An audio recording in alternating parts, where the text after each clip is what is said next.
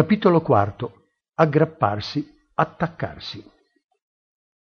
Come si può fuggire e diventare del tutto indipendenti dalle cose, che sono tutte transitorie, insoddisfacenti e prive di un sé? La risposta è che dobbiamo scoprire qual è la causa che ci porta a desiderare quelle cose e ad attaccarci a esse. Conoscendo quella causa avremo la possibilità di eliminare completamente l'attaccamento. I buddisti riconoscono quattro differenti tipi di attaccamento. Primo tipo di attaccamento. Attaccamento sensoriale. Kamma padana. Significa aggrapparsi a oggetti sensoriali attraenti e desiderabili. È l'attaccamento che naturalmente sviluppiamo per le cose che ci piacciono e che ci rendono soddisfatti. Colori e forme, suoni, odori, sapori, oggetti tangibili, immagini mentali che provengono da oggetti del passato, del presente o del futuro, che sorgono nella mente e che corrispondono a oggetti materiali del mondo esterno o interni al corpo, oppure sono solo frutto dell'immaginazione. Troviamo istintivamente in essi piacere, ne siamo affascinati, ci deliziamo in questi sei generi di oggetti sensoriali. Essi inducono nella mente che li percepisce piacere e fascinazione. Appena nasciamo, perveniamo a conoscere l'inclinazione verso questi sei oggetti dei sensi e ci attacchiamo a essi. Con il passare del tempo ci aggrappiamo a essi sempre più saldamente. Le persone ordinarie sono incapaci di ritrarsi da questi sei oggetti e perciò hanno un problema più grande. È necessario avere una giusta conoscenza e una giusta comprensione di questi oggetti e agire in modo appropriato nei loro riguardi, altrimenti l'attaccamento ad essi può condurre a un completo ed assoluto abbandono.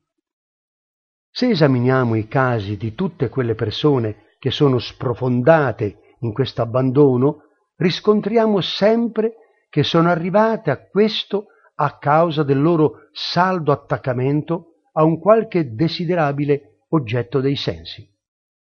In realtà, qualsiasi cosa un essere umano faccia ha la sua origine nella sfera sensoriale. Se amiamo o ci arrabbiamo, se odiamo, se proviamo invidia, se commettiamo un omicidio o se ci togliamo la vita, la ragione ultima è un qualche oggetto dei sensi.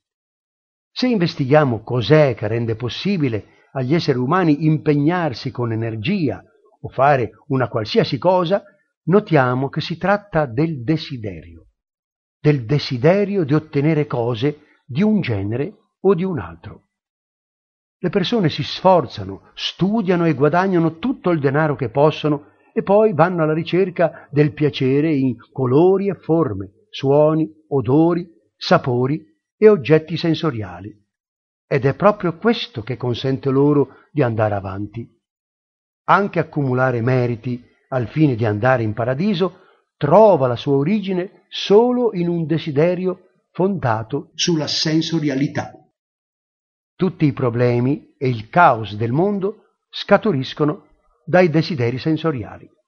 Il pericolo del desiderio sensoriale sta nel potere dell'attaccamento. Per questa ragione il Buddha considerò l'aggrapparsi alla brama sensoriale come la forma primaria di attaccamento. È il vero problema di tutto il mondo una completa distruzione del mondo o qualsiasi altra cosa possa succedere, è necessariamente legata proprio a questo attaccamento sensoriale. È opportuno che esaminiamo noi stessi per scoprire in quali modi e quanto saldamente siamo attaccati ai desideri sensoriali e se sia forse in nostro potere il rinunciarvi. Parlando in termini mondani, l'attaccamento alla sensorialità è un'ottima cosa. Conduce all'amore per la famiglia, alla diligenza e all'energia nella ricerca del benessere e della fama e così via. Se però guardiamo da un punto di vista spirituale, tutto questo diviene il segreto ingresso alla sofferenza e al tormento. Spiritualmente parlando, l'attaccamento alla sensorialità è una cosa da tenere sotto controllo e se si deve eliminare tutta la sofferenza, l'attaccamento sensoriale deve essere completamente eliminato. Secondo, attaccamento alle opinioni, dittupadana, significa aggrapparsi ai punti di vista e al proprio modo di vedere. Non è difficile individuarlo e identificarlo, è sufficiente un po' di introspezione. Fin da quando siamo nati in questo mondo siamo stati istruiti e addestrati e questo ha fatto nascere in noi idee e opinioni. Parlando di opinioni, quel che abbiamo nella mente sono le idee alle quali ci aggrappiamo e che ci rifiutiamo di lasciare andare. Attaccarsi alle proprie idee e opinioni è del tutto naturale e di norma non si tratta di una cosa condannata o disapprovata. Si tratta però ugualmente di un pericolo altrettanto grave di quello rappresentato dall'attaccamento a oggetti attraenti e desiderabili. Può succedere che idee e opinioni preconcette, alle quali ci siamo sempre aggrappati con ostinazione, siano annientate. Per questo motivo è necessario correggere in continuazione i nostri punti di vista, rendendoli progressivamente più esatti, migliori, più alti, modificando le false idee in punti di vista sempre più vicini alla verità e, alla fine, in quei modi di vedere che incorporano le quattro nobili verità.